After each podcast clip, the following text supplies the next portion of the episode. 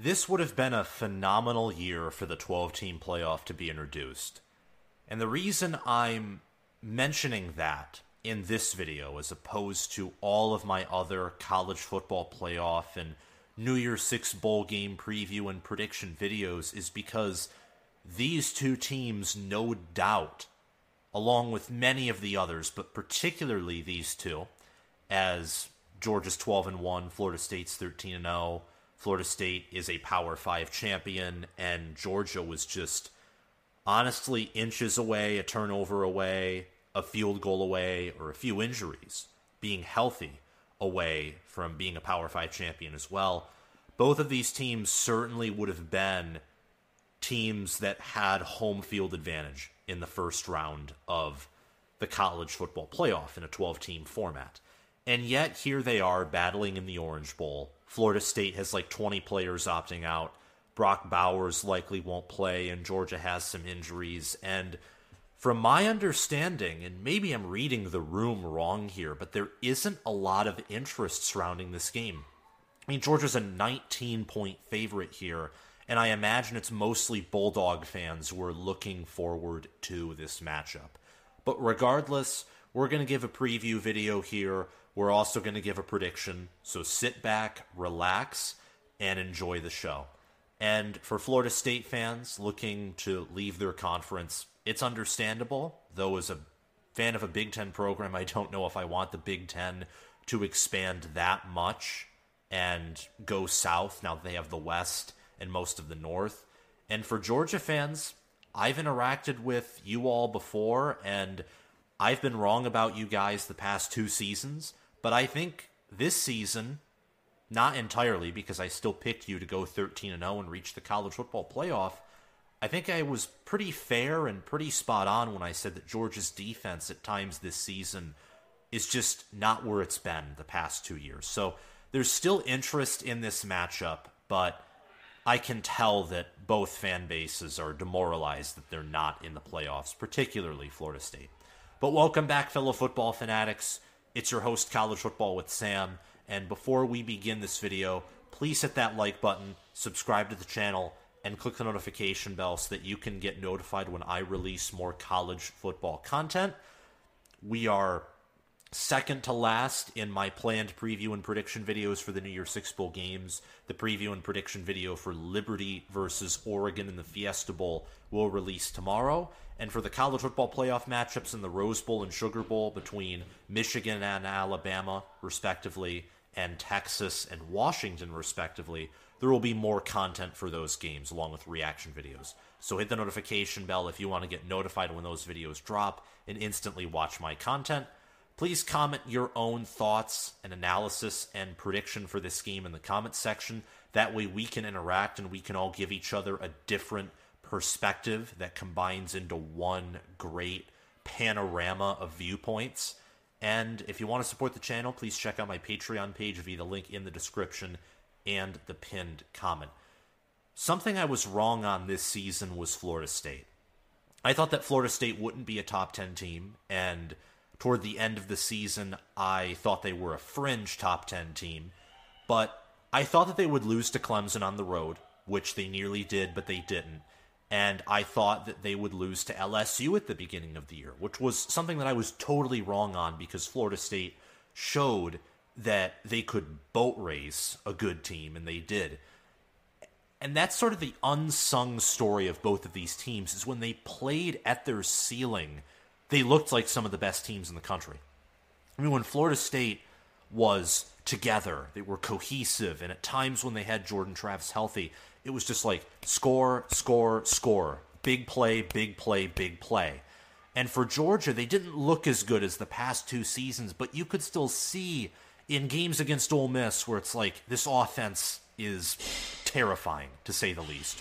Or on that initial drive when they drove down the field against Alabama in the SEC title game, and, and it looked like, okay, this could maybe get ugly. And Alabama, of course, responded. Nick Saban had a good game plan, and, and, Alabama won the SEC championship game and is consequentially in the college football playoff. But the Orange Bowl, in a certain sense, is really between two what ifs. Obviously, we could play the what if scenario for most teams in the New Year's Six Bowl who are one or two wins away from being in the playoff. But these two teams, especially, Florida State couldn't have done any better outside of Jordan Travis not getting injured and maybe them not playing sloppily via the eye test in a few games. But they don't have a highly talented top 10 roster by recruiting rankings. And Mike Norvell, I still think, is building the program. I don't think Florida State, even this year, was their peak of what they can be under Mike Norvell. So that's none of their own fault. And for Georgia, you can't win every stinking game. It's impossible. And they had some injuries in the SEC championship and some misjudgment on the handoff that resulted in a turnover. And ultimately, those three points from that turnover, and also the three points that Georgia missed on a field goal attempt from a false start, well, that decided the SEC championship game. So for these two teams especially, I think this is a game of what ifs, and that's what makes this matchup somewhat interesting, but that's what also makes this game sort of bland and gives it a melancholy feel. Because if we had the 12 team playoff, well, Florida State could be mad they didn't get the first round bye, but they could just prove everyone wrong, even with their backup quarterback, Tate Rodemaker, who's now in the transfer portal, by the way. So it's going to be third stringer Brock Glenn starting against one of the best secondaries and still one of the better defenses in college football, despite Georgia's drop off. And for Georgia, well, they wouldn't have a chance at a first run bye because they're not a champion, but they'd still be able to get their players healthy and have three to four weeks to prepare, and then they could go on a college football playoff march of their own. But alas, here we are. This game will be played in Hard Rock Stadium. Georgia's ranked fifth according to ESPN's FPI.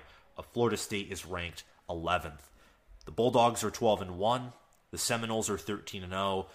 And according to FPI, Georgia should only be favored by five, but due to opt outs, also due to the fact that Georgia, in losing the SEC title game, probably expected to not be in the playoff. Meanwhile, Florida State, their hopes were still high and they were crushed. Florida State's more demoralized, their roster is more barren, and that's why Georgia's being favored by nearly three touchdowns to win, which I still think is a massive spread, given that most of Florida State's defense hasn't opted out. And that was a defense that respectively held Louisville to next to nothing in the ACC championship game. So this game could still be close. Obviously, Georgia's favored. They should be favored. They're given a 61.2% chance to win, and that's not factoring in injuries or opt outs. 81% of you in my community polls are picking the Bulldogs to win. That's about 2,920 of you. About only 680 of you, or 19% out of the sample size of about 3,600 people, only 19% of you picked Florida State to win. So the, the Seminoles are big underdogs. They're the biggest underdogs they have been all season long.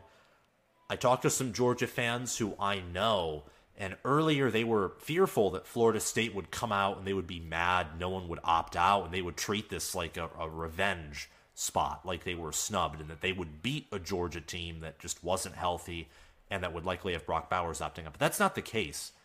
Most of Florida State's offensive roster and, and starters have opted out. They have. Let's take a look here on ourlads.com. Keon Coleman opted out. Jared Verse opted out. Johnny Wilson opted out. Trey Benson opted out. Jaheim Bell opted out.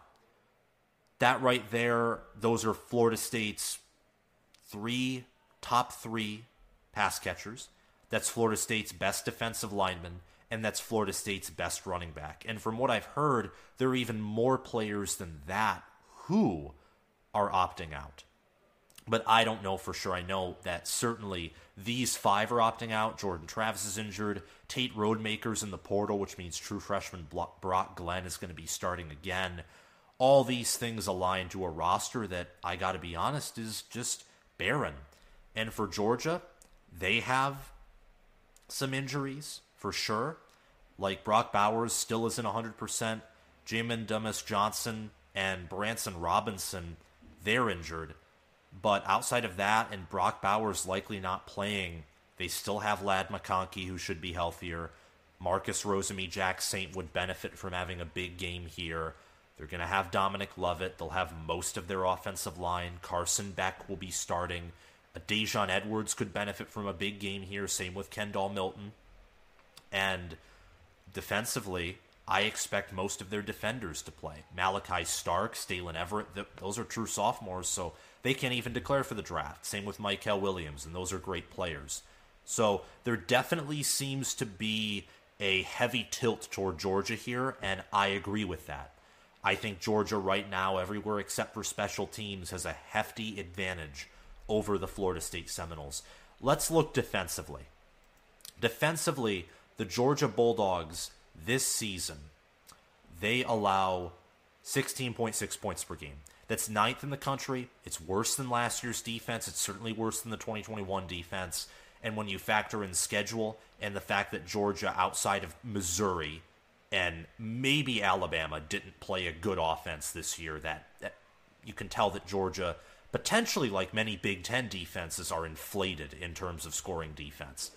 Um, but they still have 29 sacks on the season. Pressure is not their strong suit, but they have some high upside there. Their secondary is elite 44 passes defended, 12 interceptions, one returned for six. And they have players in Daylen Everette and Malaki Starks who are future day one or day two picks. Javon Bullard and Kamari Lassiter right now are projected, according to ourlads.com, as a day two or maybe day three pick. They have Nazir Stackhouse at defensive tackles, same with Zion um, Logue and Warren Brinson. These are players that aren't like Jordan Davis and aren't like Jalen Carter, but they're still great, physical, big, quick players. Uh, Georgia is still a near elite, maybe elite team when healthy and functioning at their best, but I'm just going to stick with near elite. They would compete in the playoffs. I'm not kidding you. And I think Florida State if they had Jordan Travis and all their starting lineup and mostly healthy. I think Florida State, while not as good as Georgia when healthy, would still find ways to compete in the playoffs. But Georgia still isn't to their full capacity, but they're at a much better position than Florida State. I mean, Florida State on the season, they only allow 15.9 points per game. That's sixth in scoring defense. And they're better at Georgia at getting pressure. They have 45 sacks. They had 73 passes defended, 10 interceptions. And luckily for defensively, I think that Florida State is retaining most of their players, but I think that Georgia has a better secondary. I think they have the better linebacker room. And part of the reason why Florida State's D line was so good was Jared Verse. And having him opt out I think gives Georgia the edge at depth, and I'm just going to have to safely say that Georgia has the better defensive line. But if you want to debate that Florida State has the better defensive back room or the better D line room, which I think those are the only two positions that we're talking about where Florida State could have an edge over Georgia outside of special teams, you can debate that away. But Georgia is more talented based off of high school recruiting rankings. Their staff with Glenn Schumann and Will Muschamp are still some of the best in the country. They have great strength and conditioning. And Florida State's defense, I mean, they played Miami when their offense was sputtering out of control. They played a Louisville team that is limited in the passing attack, but has a very underrated running attack. The best offense they played all season was LSU. And LSU, I think, got better as the season progressed offensively. And I think that's clear when you watch Jayden Daniels, when you watch LSU's offensive line. We've seen what this Florida State defense can do. And I think Georgia and Florida State are very close defensively, but because of that opt out of Jared Verse, and I think, I forget his name, but I think a Florida State defensive back, one of their starters, opted out as well. That really hurts Florida State's defense, but not in the same way that Florida State having to start their third string quarterback hurts their offense along with their top pass catchers opting out. Brock Glenn is 10 of 25 on the season for 90 yards. He has a 70.2 passer rating, and he's averaging 3.6 yards per pass attempt. Tate Rodemaker is much closer to Jordan Travis than he is to Brock Glenn, and he was still a big drop off from Jordan Travis. So, Florida State, I don't know what they're going to be doing offensively. I know that Trey Benson is opting out, and I heard that Lawrence Toafili and Rodney Hill and like a, a, big chunk of their running back depth were opting out too. So I don't know what the situation is at running back, but I know that most of Florida State's offensive line is starting, and they've only allowed 24 sacks on the season and they're averaging 4.7 yards per carry on the ground with 32 rushing touchdowns. So there could be still some semblance of a run game, maybe some semblance of a passing game, uh, but really who knows? Kyle Morlock right now is Florida State's leader in receiving yards with 255, and he has no receiving touchdowns. That's because Jaheim Bell, Johnny Wilson, Keon Coleman, they've opted out. Florida State's leading receiver now, wide receiver, uh, Ja'Khi Douglas has 230 receiving yards, also no receiving touchdowns.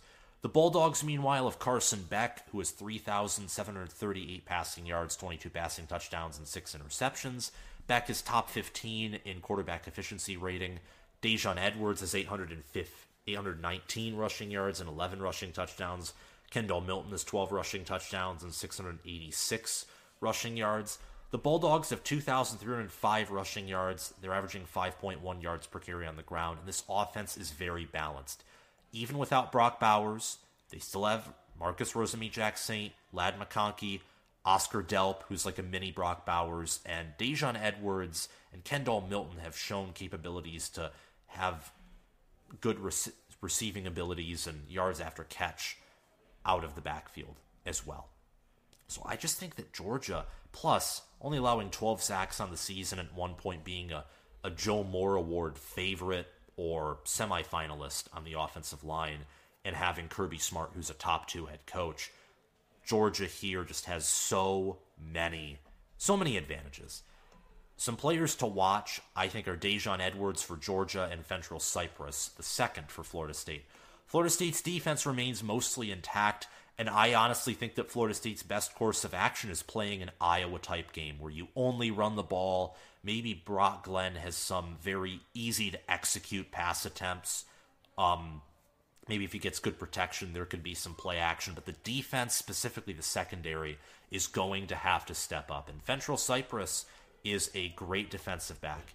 This year, Fentrell Cypress on the season has seven passes defended, one forced fumble, a fumble recovery and 37 total tackles. He transferred in from Virginia, where last season he had 13 passes deflected and 39 total tackles. Six foot, 187 pounds. He is my player to watch. I also think that Braden Fiske on the interior, seeing how he does against Georgia's interior O line with Sedrick Van Pran and how he can handle Georgia's offensive line and interior run game will be interesting. Patrick Payton and Gilbert Edmond, defensive ends, and also Kalen DeLoach and Tatum Bethune.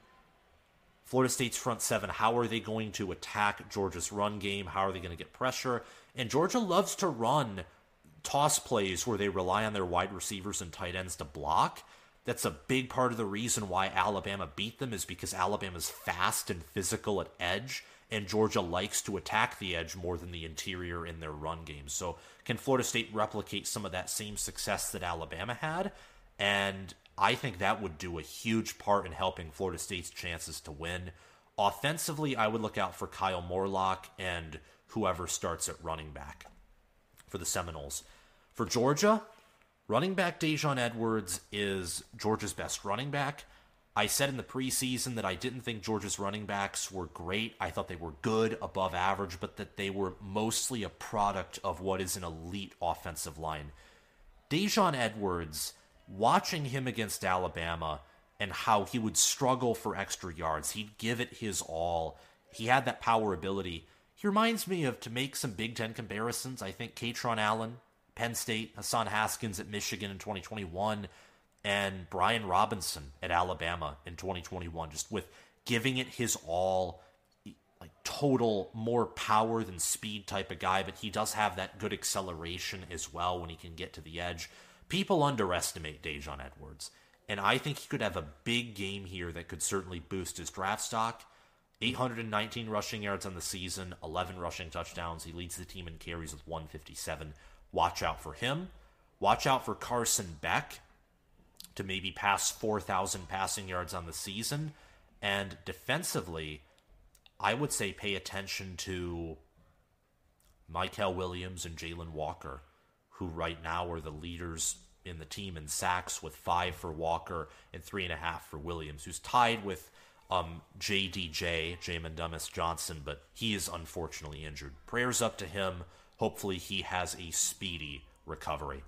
My prediction for this game is Georgia winning 30 to 10. I think the Bulldogs will pass for over 200 yards and run for over 200 yards in a dominant win, and the Dogs defense will force two or more turnovers, likely interceptions, but potentially forced fumbles as well. I think Florida State's defense will put up a stout effort, and I think that Georgia will take all four quarters to score this 30 points. But with the offense failing to earn more than 200 yards and constant punts, and without most of their best players, I think that eventually this defense and this team will crack under pressure. I'm picking Georgia to win. I'm picking Georgia to cover. 30 to 10 is my score prediction. And honestly, I wish that Florida State and most of their roster didn't opt out or that Tate Rodemaker didn't enter the transfer portal because I think that if Florida State was playing at full capacity outside of Jordan Travis, who just suffered a gruesome injury, that this would be a close game. I mean, Florida State statistically and from an efficiency standpoint actually has a better defense than Georgia. And I think that Georgia they've struggled to stop the run this season and I'm serious, they have. Look at Alabama who doesn't have a good offensive line. Alabama at times could run against them. Auburn gashed Georgia. Um, at times, Georgia Tech was able to run the football. And this is even when Georgia was bringing pressure. They haven't tackled as well.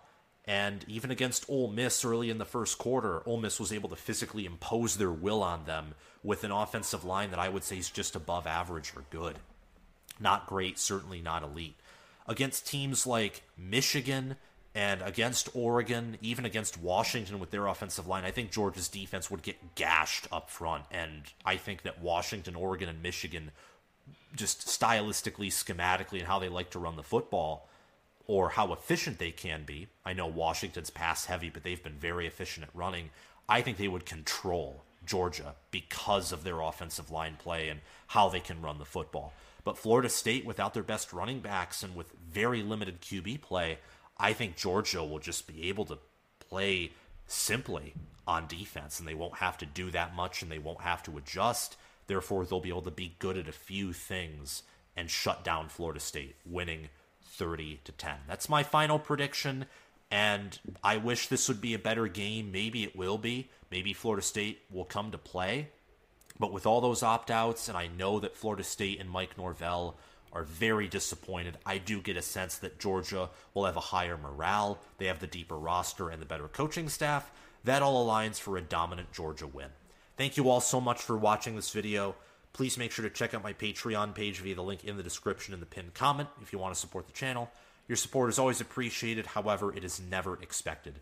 Thank you to my Patreon supporters, Crash2488 for being a Heisman patron, Spencer Bringers for being an All American patron, and Will Loftus, Gabriel Calendar, Roaming Gnome, Matthew Sale, Chris Lane, Austin Christmas, and Zubin Za for being an All Conference patron. Have a phenomenal day, guys. Merry Christmas and Happy New Year. Bye bye.